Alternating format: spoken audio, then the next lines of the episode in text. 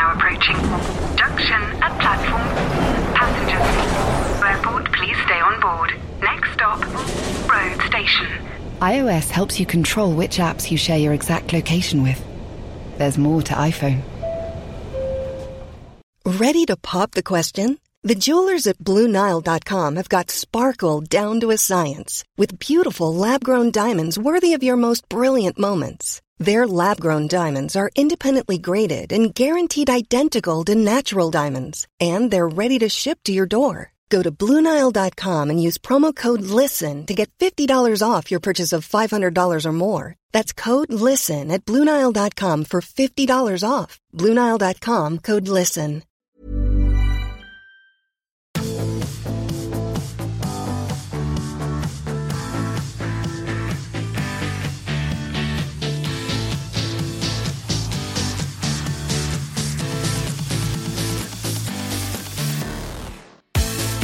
Hello and welcome to this week's Ruck. Just before I introduce the panel, here's the scoreline for you 48 46. That was the score in the Wasps Harlequins game. Unbelievable game. Exeter scored 41 against Worcester, Newcastle 52, London Irish 27, Bath 20, Bristol 40. What's happened? Is this great attacking rugby or is it candy floss? I'll be very interested to see what Lawrence Dallaglio has to say about 48 46. Today's panel, even better than last week's.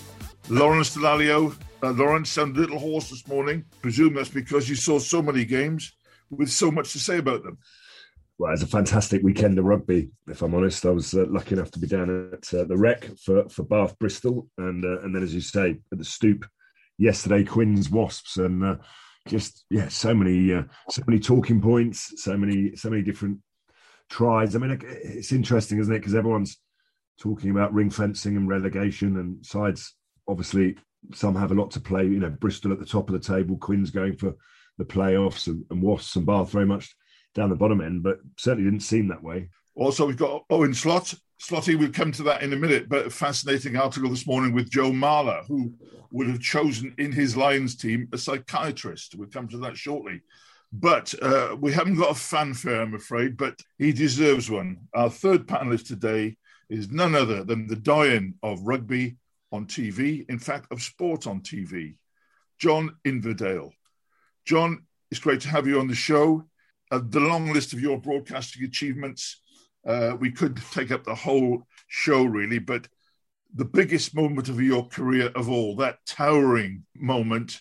What are your memories of the score you made for the rugby writers in Sparta Prague, which won the game? I think I, from memory, it was just under the opposition posts. I took a high ball, I stepped the oncoming flanker, went round the winger, and just went down the touchline fully another 85 yards to score in the corner. That, that's my recollection of it anyway. Funny, mine differs about that, but my dip, I think it was five yards, not 85. But but welcome, mate. And are you still uh, coming to terms with the fact that you've now done your last uh, Six Nations game for the BBC?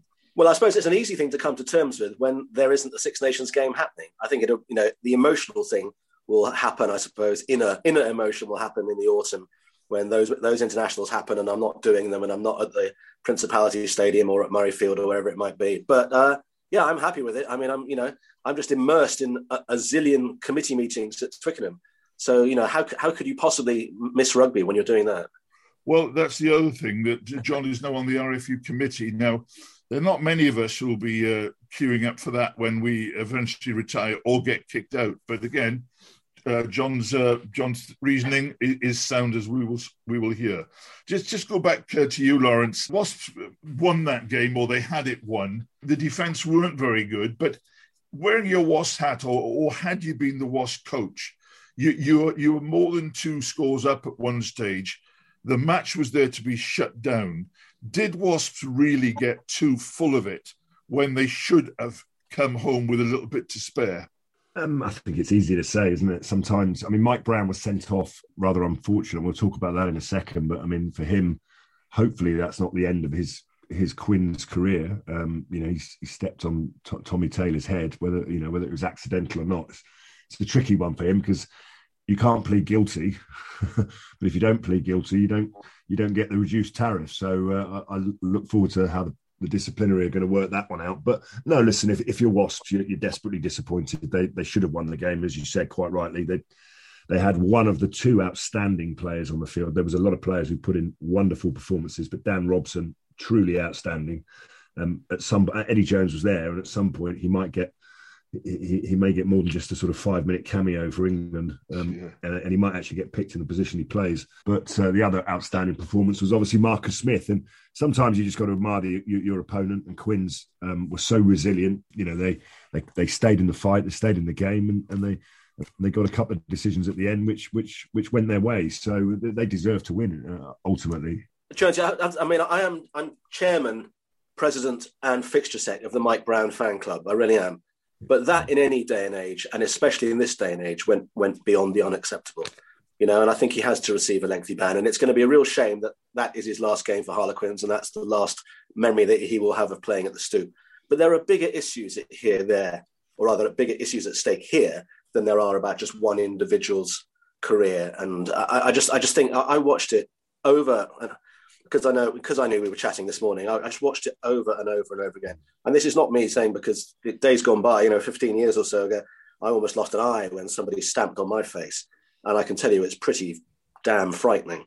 And I watched it over and over again, and you know, Lawrence, obviously, you know, you, you've played the game in those situations a million times, but I just sense you you know when there's a player there. You just sense you have because you couldn't play rugby at that level without without the peripheral vision that means you understand where other players are. That was not acceptable. It really wasn't. I, I have to say, I completely agree. And when when uh, one of the people, one of the summarisers, sorry, one of the commentators was saying yesterday, they felt very sorry for him because that could be his last game. Well, whose fault is that? I mean, Owen, where do you where do you stand? You're at the game. You've got a good view.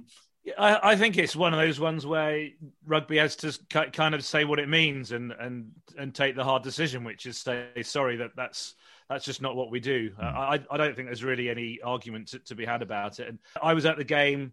I, I saw Mike Brown trudge off and the look on his face, and he's been at Harlequin 17 years. He's never had a red card before. I mean, what a time to do it. You know, he's he, he, he there's no malice in that. Sorry, I, well, well, maybe there was. That's what it looked like. That's the problem. But we don't we don't associate him with as a player who who who, who has a record like that or behaves like that. So I. I I do feel sorry for him, but at the same time, I d- I don't think there's really anywhere for the uh, for the authorities to go on that. No, there isn't. Uh, Lawrence, just going back to, the, to these superstars, um, it was rather an uncomfortable week last week when we found that Warren Gatland had, had differed with Eddie Jones um, in, cons- in a considerable number of positions. When you see Dan Robson and Marcus Smith play like that yesterday, do you feel that sort of that brought it a little even more into focus that Eddie appears to be out of step with almost everybody else when it comes to picking these players? I think what it what it reminded me and hopefully everyone is that we've got so many talented players coming through in this country and and, and particularly at halfback. And you know you add Joe Simmonds into into that bracket and the, there's one or two others as well you know they they're both superb and when you look at the performance of Robson and Smith particularly you just wonder why we haven't seen more of them but you, I guess you've you've got George Ford and Owen Farrell and those players Smith and Jacob Umaga you know will be the will be the next Ford and Farrell. It's just a question of when they bring them in. And mm. you just you would like to think that whatever tours test matches go ahead this summer, that um, there's no point playing Ben Youngs. There's no point playing George Ford if it's going to be against the you know the USA. You know you should be giving the likes of Umaga,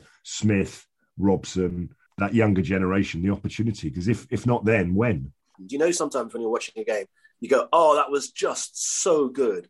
And you, you'll look at Marcus Smith and you'll think about the tries and little kicks and things.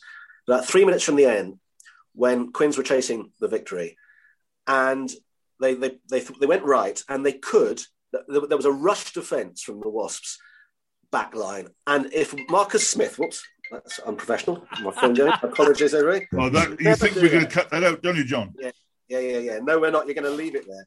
Anyway, but um, but the uh, the Wasps defence rush up, and if Marcus Smith in the heat of the moment, hadn't had absolute clarity of thought, he would have thrown the pass. It was an intercept down the other end, game over in Wasps' favour. But he held on to the ball. He took the contact, recycled, and they scored. And it, I just thought it was just one of those moments where the, the, the great players, or the, and the potentially great players, they're always seeing the bigger picture, even in moments of potential crisis. I thought I thought that was a, just a, a defining moment for him. Oh, and um, I get sort of jumpy, and I have done since Super 12, Super Rugby started, when uh, the, the matches ended 86 83 and things like that. Now, I'm not denying for a moment the quality of the game and, and the skills on show, but does there come a time in the weekend like this where it's almost we score, you score? Uh, when people get 50 points, Newcastle 52, and London Irish 27, is there a certain chipping of the of, of the currency of a try? No, I don't think so. I was, I was a bit worried, Jonesy, that you were going to come in with your uh, "I hate basketball" sort of agenda, and, and I'm mm. so delighted that you you've been so broad-minded about it this morning. Well, I hate basketball. I, I, think you got to bear in mind a few things. It's mid-May. It's hard grounds, and it was a half decent weekend of weather for the first time in a, in a very long time. So that contributes. And a game like um, that Wasps uh, Quins game yesterday, there is a certain contagion when the game starts play, being played like that, and players are seeking space, and, and, and, as soon as they've had a sniff, they know it's out there. You know, yeah. Marcus Smith and Dan Robson, the two leading players in that cast, they, they, they both got a taste of it so early, and, and and they persevered with it, and that's what made it such a such a great game to watch. So on the two other things in here, one is the referee. It's so fundamental. You realise that and, and Wayne Barnes had a good game yesterday, which enabled the game to be what it was. And when and referees, you know, this it's still one of the biggest issues that our sport has at any level, from a World Cup final to you know old whoever it may be, fifth, fifteen. The referee, in many ways, it can be the most influential person on the field. The other thing about the game at Quins, or the Wasps game yesterday, Quins game, very few scrums, and I only mentioned that because on having watched that game on telly yesterday, but on Saturday I went to watch my club Esher play at Chinnor in a, a full-on match, but with the adapted laws, which because of COVID, which means no scrums. I tell you what, it's a heck of a better spectacle than is sometimes interminable stoppages and and resets and things like that. And I just mention that because the, that game on Saturday that I went to watch f- flew by, and everybody was there. God, God, that was great, wasn't it? And then you had to think, why was it so enjoyable? And because there were so few stoppages, and we went in the bar, outside bar, observing all the rules afterwards to watch the kickoff of the Bristol Bath game. And a minute and a half into that game, first scrum, it took three minutes for play to resume after the knock on had happened and the game resumed. And I just think there are there are lots of elements in that, which you know, in the winter time, because it's a winter sport, you tend to get more scrums because there are more mistakes. Da da da da da. Therefore, you get more stoppages. They, you have less. I mean, I'd like to know what the ball in play time was for yeah. the game. At, uh, you know, you know, so all these things are linked about trying to make it a better spectacle. And you could argue that what yesterday did, which going back to what Slotty said, is, you know, should we really not be thinking about rugby union being a summer sport? Really? From the elite end to the minis and juniors, juniors who'd far rather play on a Sunday morning when the sun's out than a wretched day in November when it's raining. We'll just come back to John uh, uh, and his denunciation of all we hold dear in, in rugby in in a second. Let's just just just um, let's just finish off the, the weekend because uh, on, whether or not it was a great game, I think it was. Bath Bristol, uh, Lawrence, amazing start, which Bristol were absolutely dominant, and, and then were 15 points down. But another a great match, great comeback by them, and, and real quality, just as just as the Stoop had as well. Yeah, listen, I think Bristol are a, a, a, a sight to behold, aren't they? Especially when they they could bring back the likes of. Uh, Radradra, Piutau, Sheedy. I mean, they've got real depth and quality to their squad. I mean, I don't think the, the game was ever in doubt. They started at 100 miles an hour. They could have been two, three, four tries up in the opening 10 minutes. As it turned out, quite bizarrely, they were two tries down, which which did us all a favour because it looked like it was going to be such a one-sided contest. But actually, Bath, you know, got themselves in front and, and made Bristol, uh, you know, fight for it. Certainly for the uh, for, for, for, the first 50 60 minutes but they, you know when they cut loose as i said they are they're going to take some beating and and they're really the kind of team that have emerged over the last 12 months under pat lam uh, and every time you hear him speak there's a real clarity and, and, an authority and there's a lot to like about bristol bears you know on and off the field at the moment. And just going back to the, the speed of the game yesterday and the speed of the game at the rec you know you, you're quite right you know everyone really in terms of the weather the, the no reset scrums, incredibly well refereed. There's also a few players missing from each side. I mean, if you take Will Evans away from Harlequins and you take Jack Willis away from uh, mm. Wasps, mm. what you've got is about uh, a, season tally of about 60 turnovers between them, really, if, if not more. And, you know, that was quite evident yesterday that both sides were winning a lot of ball or there was a penalty or uh, at, the, at, the, breakdown, but there was very few turnovers. So uh, I, I, think it's very exciting. I really enjoyed it. The first scrum penalty came on about 60 minutes, so that made a huge difference. And uh, as I said, uh, I'd agree with Slotty. Sometimes it gets infectious, that kind of rugby. The referee plays their part, but so do both teams. And that's probably one of the reasons why Wasps lost yesterday, because they were seduced into playing in a way that they didn't need they didn't need to play, really. Lads, uh, just before we go on, uh, uh, just have a, a, little final word to date on, on the Premiership. Uh, four teams are now broken away. Looks like uh, Quins are impossible to catch in fourth place. So you've got Bristol on 71 points, Exeter 63, Sale and Harlequins both on 59. And those two teams uh, are yet to play each other. That looks like being the top four. Is that is that uh, for you, Owen, the strongest top four that there's been for a while? And and of all those of all those four teams got a genuine chance of the title if it's the, the strongest top four there's ever been i I don't, I don't really know what to say. What, trying to put that in context is hard.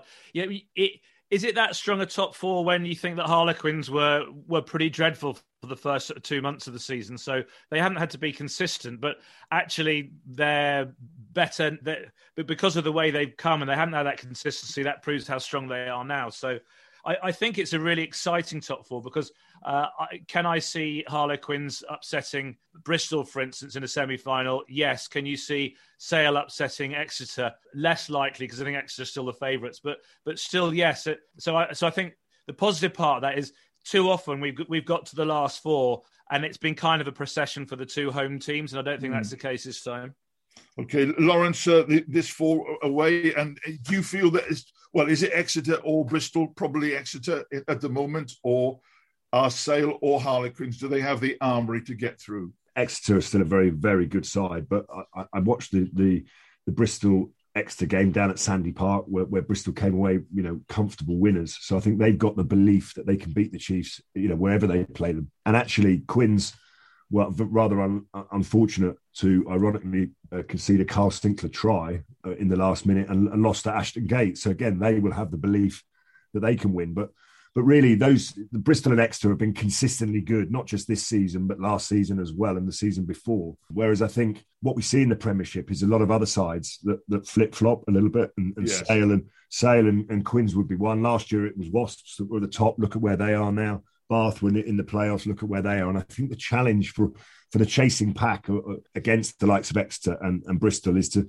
is to create this consistency. And when your director of rugby goes out the door, you know you seem to see an uplift. And yeah, so so I think there, there needs to be a consistency. Will Quins and Sale be there again next year, or will it be I don't know Wasps or Bath? Who knows? But, sure. but there's certainly a lot to admire. VoiceOver describes what's happening on your iPhone screen. VoiceOver on, settings. So you can navigate it just by listening. Books, contacts, calendar, double tap to open. Breakfast with Anna from 10 to 11. And get on with your day. Accessibility. There's more to iPhone. Millions of people have lost weight with personalized plans from Noom like Evan, who can't stand salads and still lost 50 pounds. Salads, generally, for most people, are the easy button, right? For me, that wasn't an option. I never really was a salad guy. That's just not who I am. But Noom worked for me. Get your personalized plan today at Noom.com. Real Noom user compensated to provide their story. In four weeks, the typical Noom user can expect to lose one to two pounds per week. Individual results may vary. When you're ready to pop the question, the last thing you want to do is second guess the ring.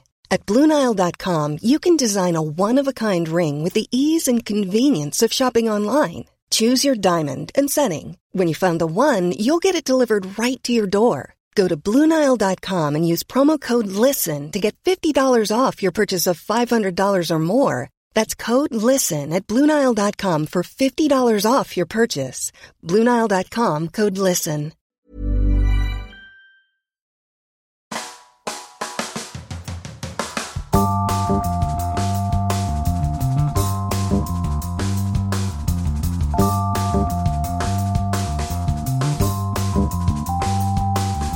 Now to uh, uh, the Inverdale blueprint for the future.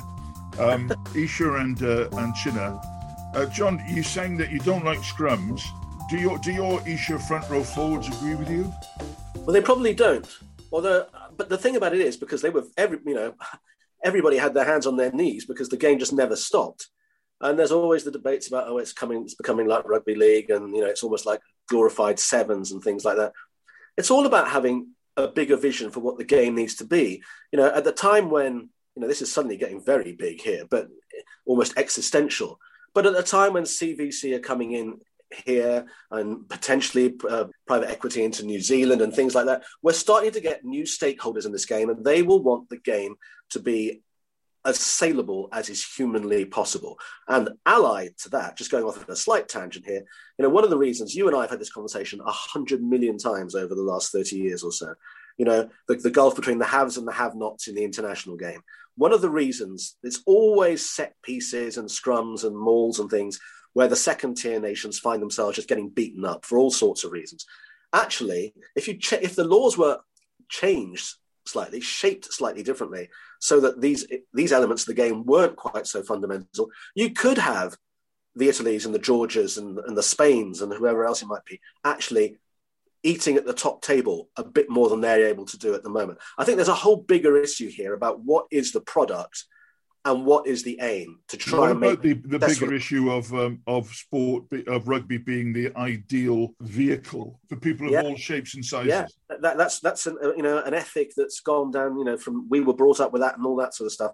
But actually it's it's less true now than it was 20 years ago and it's certainly less true now than it was 40 years ago. You know you've got an awful lot of guys. Okay you've got the marcus smiths of this world you know and you've got small scrum halves you've got faf de klerk you know which is fantastic you'd still have him but i but i just you know is it wrong to actually look to want the game to be as big as it can possibly be in terms of the number of people genuinely interested in watching it. And if that is the objective, if that is the prime objective, which I think it should be, then serious consideration has to be given to certain elements of the game that frankly are dull. And top of that list, by the way, is penalty kicks, which are utterly interminable. And why on earth we can't just it just instantly do it? Could do it tomorrow. That you put a shot clock on the scoreboard, you've got 25 seconds. If you can make Rafael Nadal speed up his service action, you can speed Owen Farrell and Dan Biggar up at the place kick. So I'm sorry, just little things like that, bit by bit, understanding the need of broadening the appeal of the game. It's not that difficult.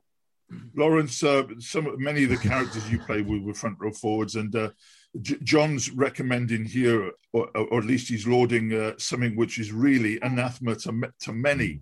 Uh, do you do you agree, or do you think that actually CVC their investment has, has, has now come in, and surely what they were buying was rugby as possibly as as we'd like it to be, but rugby actually as it is at the moment. Would you go so far as John and start saying we don't want real scrums and we, we want to hurry up the penalties? Well, I I think the the scrum is unrecognisable now from what it was however many years ago, and and and and the, the lawmakers have always tried to sort of gently tweak different parts of the game, particularly at the scrum, really on the basis of safety, and I think that is paramount. Health and safety are obviously very very important, but equally, I do agree with John in the sense that we do need to look at ways that we can speed the game up and um, you know, the, the scrum and reset scrum, and should there be, you know, should we stop the clock, you know, so that we can we don't lose time to reset scrums, you know, all of the above. Um, but that re- relies on a number of things. It relies on the on the stakeholders of the game, whether that be governing bodies, the players, uh, referees, um, broadcasters, to all sit around the table together. And um, that doesn't seem to happen really that often. It takes the governing body of club rugby quite some time to actually announce to the uh, owners of each club that they've actually got a new TV deal, let alone sit around the table together. So, uh, listen, I'm 100% in agreement that we need to do things to speed up the game and uh, and make it more attractive and and, and make it more. Uh, uh, palatable for, for and, and to help grow the audience. I'm, I'm I question whether rugby is exponentially grown since the advent of professionalism. Uh, you know, you might tell me yes, it has, but I don't think it has. I don't think the investment has gone into making the game grow, both in terms of the marketing of the sport and and the, and the laws of the game. I really think, and I think that's one of the most disappointing things that's happened in the game in the last 25 years, that it should have been the springboard for the game to really explode. And that hasn't happened. And there's responsibilities all over the place for that. Just very quickly, though, on what you were saying about stopping the clock. That game at, at uh, the Stoop yesterday was over two hours long. The problem is, if you keep stopping the clock every time there's a scrum until the ball's back in play, you're starting to look at a two and a half hour game of rugby, which broadcasters aren't going to want. You know, I, I, I think there's an issue. The, the big issue, the issue in many ways, and I'm not backtracking here, the, the issue here is not the scrum, it's reset scrums. If every scrum was down once and the ball was away in whatever form it might be, then that's not too bad. But it's the second, the third, the reset. And remember that, I mean, the, the Wales France unbelievable finale in the Six Nations. Up until the unbelievable finale finale at the end, we'd had about two or three minutes, minutes hadn't we, of mm. time wasting with scrums going down and down and down. That's not entertainment. That's not sport attainment. And I'm afraid once you're in the industry of taking millions, some 200 million or something plus TV contracts and things like that, it's the duty of the game to not have moments of unbelievable downtime when people just say, "What's going on here? I'm off here now." But there is a responsibility on both sides. I disagree totally with uh, about the scrum. I think the scrum is fantastic. Yeah, we don't want it all to go down, but the scrum is the engine of the game. It's given rugby some great characters, and it creates space on the field when one scrum is on top. And the problem with the scrums, as far as I'm concerned, is that they won't let people scrummage properly. When the ball's in the back foot, instead of the secondary shove, which used to be really damaging, they now call for the ball to be out. But Owen, um, with a certain support from from Lawrence. Um, we, we appear to be talking about something very, very uh, basic changing in the game. Where, where do you stand? I just think it's going to change anyway. I think I think it's almost unstoppable, and I, I, don't think that's because of CVC or private equity. I just think people will start to understand that, that to, to keep the game moving in the right direction, that will happen. And I, and I tell you specifically why I say that because in New Zealand, where you might think they are the, the high priests of the of the great game as we once knew it, etc they they they have made dramatic changes to their community game this season, law tweaks and uh, and, all sorts of things. I was speaking to uh, the chief executive, uh, um, Mark Robinson of uh, New Zealand Rugby, a couple of weeks ago about this, and he says we, we just had to do this because for years, for decades, we've had rugby and we thought let's just attract people to rugby because that's what that's our jo- that's our job. He says we've had a complete mindset change on that. It's now how should we change rugby to to persuade people that they should be playing it. So they, they they've had a completely refreshed look at it. So I think if that catches on, you got France looking at um, uh, tackling below the waist. I, I think I think this is a, a slow or a, a, it's, it's snowballing. This uh, uh, hopefully it'll take rugby to, to a better place. But yes, it's contentious. And do I think they'll do away with the scrum? No, because I think everyone knows that that's essential to to, to part of it and to a game for all? I think that uh, it, it will take it to another place. But some of the things we're talking about here will take the game to a very dark place because it'll disappear right up its own backside. When you start chasing a concept of entertainment, where do you stop? And I tell you something, there's a 48 46 game yesterday. Brilliant. If there's another one next week, okay.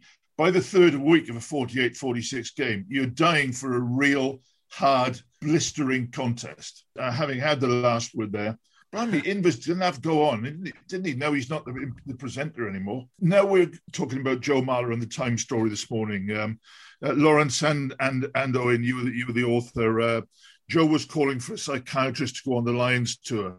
Um, uh, the first thing you think is, "Go, what's Marler on about now?" The second thing you think of is, "Blimey, what a good idea, and what an essential idea for uh, a tour that's going to be slightly lonely and different and distracting experience. Oh, in um, Joe's talking sense there. Yeah, he is. So, so uh, Joe's got a uh, a documentary coming out on Sky in on Wednesday called "Big Boys Don't Cry," and it's a, an examination of his own mental health issues. And he he kind of goes, uh, it's an investigation for him of how he can make himself better, how he can seek a cure, and uh, just to tell people what he's been through, if you like. And so he's talking about rugby, and, and we all know it's the, traditionally an alpha male type game, and the change room's not not the, not the easiest place to discuss uh, your, your your mental your mental lows and your concerns. And he talks about that a lot, but. I think he makes sense. I mean, just step aside from the fact that he thinks a clinical psychologist should come on the tour. I, ever since I started writing about sport, people have been saying that uh, that the game is won in the head. You know, if you've got two if you've got two equal teams, it's the team that have the most belief in that. H- how many teams have more than one sports psychologist in their in their um in their management and training staff? You've got you have umpteen strength and conditioning experts and, anal- and analysts and the like and maybe maybe one sports psychologist per team. I think in I think in ten years' time you'll probably have four or five, and and that clinical side that Joe's talking about it is just one part of it. Lawrence, you're very close to the, the modern day player. Do you see the uh, do you see the same needs as, as Joe Marler there? Yes, I do. Although I think that the, the players themselves have got a duty to look after each other off the field as well. You know, the head and the heart are obviously inextricably linked. And when you take the field with a, with another player, you kind of know exactly what's going on in their head and their heart. I think, you know, you've, you've got a duty to look after each other. And, and those little chats that you have, you know, in between training sessions are really, really important to, to understanding and getting players to, to open up, looking after each other, making sure that you're in a, a good shape mentally because – it is important to, to you know to have that. And uh, many of the coaches that you've talked about, um, whether it be the head coach, the backs coach, the forwards coach, defense, kicking, whatever they might be, they're also mentors to the players individually as well, and they do provide some of that kind of counselling on the mental side of the game. Dave Alred, you know, was often seen as a kicking coach of, to Jonny Wilkinson alone, but actually the work that he did on the mental side of the game was was huge for a number of players in, in, in the England squad. Um, and I can understand where Joe Marler's coming from because that this Lions tour is going to be mentally a big struggle for a lot of players because if there's there's not that many good quality midweek games, I'm sorry to say, mm. and therefore there's going to be a lot of bag carrying for a lot of those players.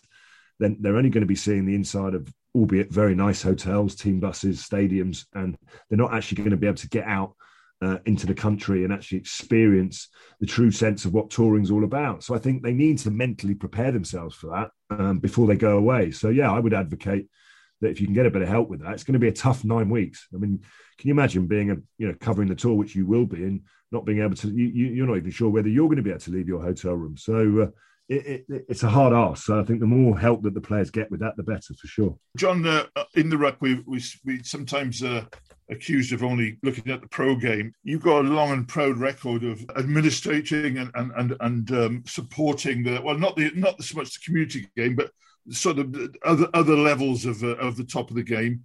Um, it's a very difficult question, but how badly has the game been affected by lockdown and by RFU RFU cuts?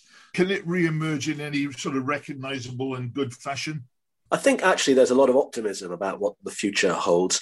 I think the last 15 months or so has given a lot of clubs, which are run by very well meaning and often very, very efficient and switched on individuals, but who are often doing it part very much part time to fit in with the rest of their lives.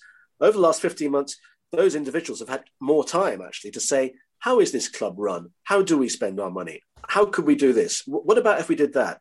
And so I actually think a lot of clubs are almost in a better position now than they were 15 months ago. The funding, I mean, it's interesting you should mention that because obviously that's a huge issue at the moment. And I, I'm only realizing, having been on the RFU Council for, well, eight months, nine months, and I haven't had a single meeting face to face with anybody. So everything's done on Zoom so far. But you just realize how key funding is, whether it's you know how much money should the RFU be giving the Premiership because you know they are multi-million pound industries. You know, should they be standing on their own two feet? and then the RFU paying them X when England players are, are called upon. You know, how much money should the RFU be giving to Devon League Three clubs to keep them in, in, in existence? So there are lots of fundamental issues about the RFU that I, I still personally, even though I'm on the inside now, I still kind of feel a bit on the outside because I haven't been part of it for real. I'm still trying to come to terms with what I think the RFU actually should do and what its one, two, and three priorities ought to be. John, it's got its uh, an image of moving with desperate slowness. I mean, Premiership rugby, as Lawrence said, um, moves with desperate and and uh, secretive slowness. But is anything happening at Twickenham on the committee? I mean, I, I, I never come across people who are on the committee. I never come across what I think to be radical moves. Is is is below the surface are good things happening? Well, define radical something that's different to what we've always done. In what respect, there? Well, something that's visionary, that people haven't thought of before, and, and that works and that can be delivered. I mean, on that subject, you know, this is not visionary, but it's been unbelievable. Uh, the, the, single most interesting thing, and, I, and I, I, I forgive Lawrence if he falls off to sleep on this, but at the same time, it's quite interesting for most people listening to this. They may have more personal engagement in this. It was agreed at the RFU council meeting two weeks ago that second and third and fourth 15s should be allowed to play in the pyramid of league rugby. Now, that may not strike you as being visionary or radical, but actually, in the context of, of, of rugby generally, it is because it, while it happens in certain parts of the country, it's actually there's there's huge antipathy and resentment of it in other parts of the country. Now, to get that through the council required an unbelievable amount of cajoling, explaining, just saying, look, for the good of the game, you know, playing numbers are dropping, going back to what Owen was saying.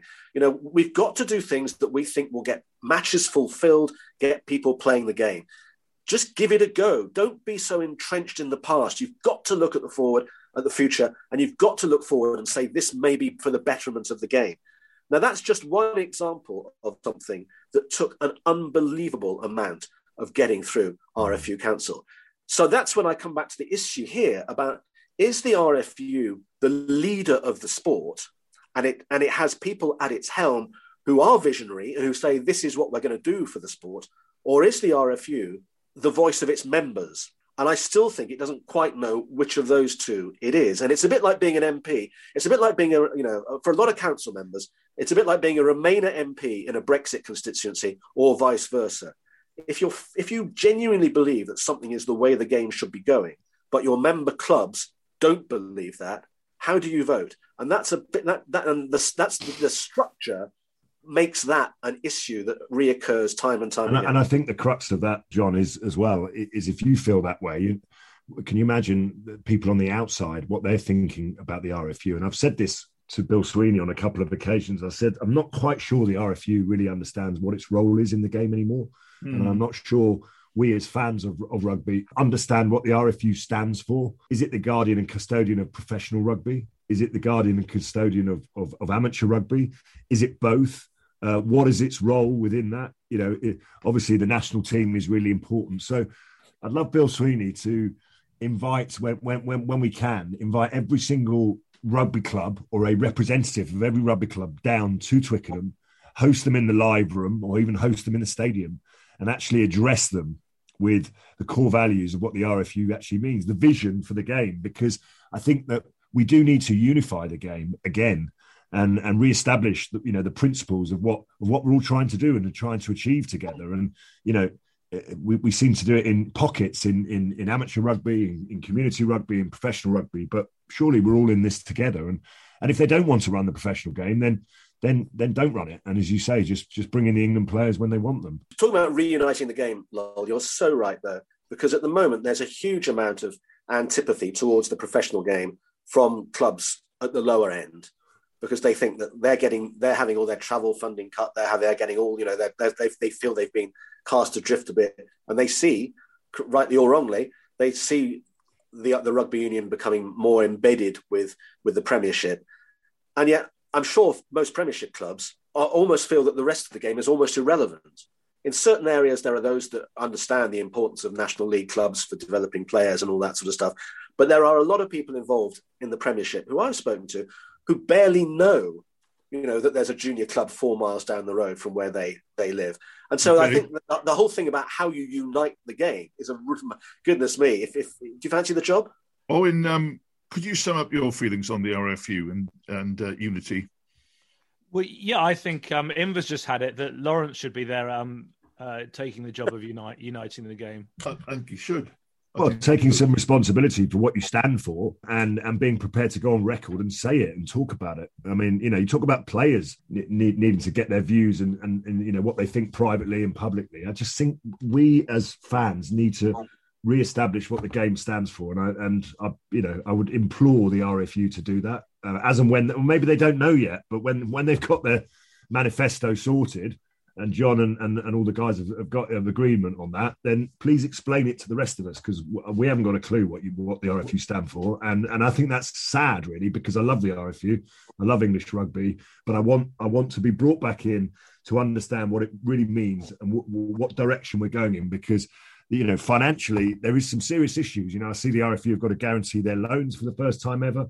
Um, they seem to have gone from a situation where they've been debt free for a number of years to being you know riddled with with financial debt at the moment which is a concern because if they are then where does that leave the rest of the game can i have a, a slightly more grown-up attempt at answering your question uh, slotty could you give us a grown-up version of answering the question yes I, I think what the rfu really has to, to, to try and establish is uh, what constitutes a business that should be running on its own what clubs businesses a club is a business what club should it be funding uh, because it's so easy to look at any part of the game and say, "Oh, the RFU should be helping them. The RFU should be helping them." So, so that the championship, oh, the RFU should be propping up the championship. Well, should should it be propping up the championship, or or should or should the championship be able to stand on its own two feet?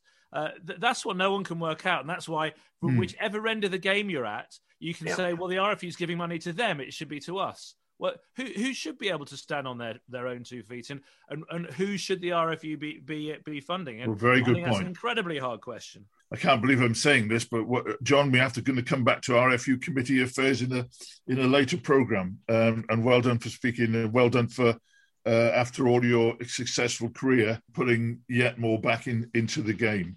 At this stage, uh, we go on to picking our god or goddess of the week. It's been an unbelievable week, Owen. Who's your god or goddess? Well, it's it's slightly strange that I saw um, uh, Marcus Smith and Dan Robson playing yesterday, and, and, I'm going to choose neither of them. Maybe not strange at all. My God of the week is uh, is Kyle Sinckler, who has been uh, for a long time one, one of my very very favourite players. The, the one thing that I really don't like about Kyle Sinckler is that he won't come out and talk more uh, publicly and and and to the media because he's such a compelling character. He speaks so well, and, and I think he should be the poster boy for what the, the future of rugby should and could be like. And we've just we've just had a snapshot of him this week being denied his uh, place on the on the Lions tour. He didn't he didn't get um get, didn't get the, the vote from Warren Gatland. Fair enough, but the way he took it with his man of the match performance uh, for Bristol at the weekend, and then that extraordinary interview afterwards when he when he basically said I had to be a man and take it on the chin. Uh, I thought was, was, was just wonderful. It's been replayed uh, a million and one times over Twitter. If you haven't seen it, then um, uh, then it, it, ain't hard to find. So, uh, so Kyle Sinckler for me. Very powerful there, uh, Lawrence. Not a million miles away from from Owen. Actually, I mean, I agree on on Kyle Sinckler. I mean, these guys need to be household names and and and uh, right across the country. And, and the sooner that the press officers of clubs and the union realise that that actually the best people to promote the game are the players. They, they do it wonderfully. But uh, not far away from that, Carl Sinckler, my goddess of the week was the wonderful broadcaster and lady who who interviewed him, Sarra Elgan, because I thought she was both, you know, sensitive around uh, around the, the, emotion and the feelings, and uh, and and the way she, she she posed the question. So Sarra Elgan is to be is my goddess of the week. Well, two very very strong candidates there, John. Well, if, I, I was going to go for Warren Gatland actually because you know, I, am just a, I'm a huge fan of Gats. I just, you know, Lawrence obviously played under him and all that sort of stuff. I just think he's a great figurehead for the sport. But I won't do that because he's he's you know our he's age. Kiwi. He's yeah, yeah absolutely. I, I, will. I'm just. I'm going to be boring and go for Marcus Smith just because I watched. He used to come. He came down to Esher a few times uh, to train and all that sort of stuff. And everybody, when he was 18, you know, was more actually younger than that. And everyone said, God, this guy is so good. And you could just see he had so much time on the ball. It was just staggering. And yesterday was one of those matches when you thought it is like the oldest cliche about whether it's a tennis player, a, a, cricketer, just time, just that extra nanosecond where everything opens up in front of them that other players don't have that peripheral vision, that understanding of the game. And I thought there were half a dozen moments in the match yesterday where you thought, goodness me, this guy is so good. Okay, well, despite my doubts about uh, certain aspects of the game yesterday, I'm going to go with Dan Robson. I feel so sorry for the guy. I feel he's been treated abysmally. But to come out in, in probably the, the, the not the latter stages of his, of his career, but certainly the second half, play so well at the end of the season, such electricity of mind and thought. I thought I thought he was fantastic. So I think possibly what we could do is go with four joint joint winners of the God or Goddess of the Week. This time, four people who served the game brilliantly in uh, so many ways. So, thanks a million to to uh, to, to, Lawrence uh, and to Owen, and especially to you, John. Um, it's great to see you. I'm sure you'll you'll be back. Uh, if we can afford you. Just on the final note about the way the game's going and scrummaging, uh, I will be taking the scrummaging session for the maids Maidenhead Iron Maidens on Thursday night. We will be doing two hours of full on scrummaging. We will be practicing resetting the scrums. We will be bringing in the dark arts and we will be slowing the game down and we will be having a ball. Thank you. That was the ruck.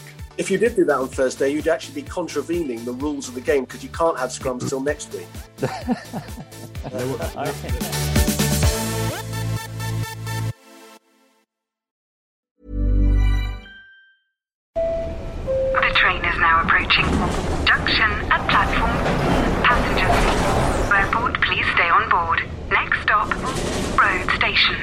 iOS helps you control which apps you share your exact location with. There's more to iPhone. Hey, it's Paige DeSorbo from Giggly Squad. High quality fashion without the price tag? Say hello to Quince. I'm snagging high-end essentials like cozy cashmere sweaters, sleek leather jackets, fine jewelry, and so much more. With Quince being 50 to 80% less than similar brands. And they partner with factories that prioritize safe, ethical, and responsible manufacturing. I love that. Luxury quality within reach. Go to quince.com slash style to get free shipping and 365 day returns on your next order. Quince.com slash style.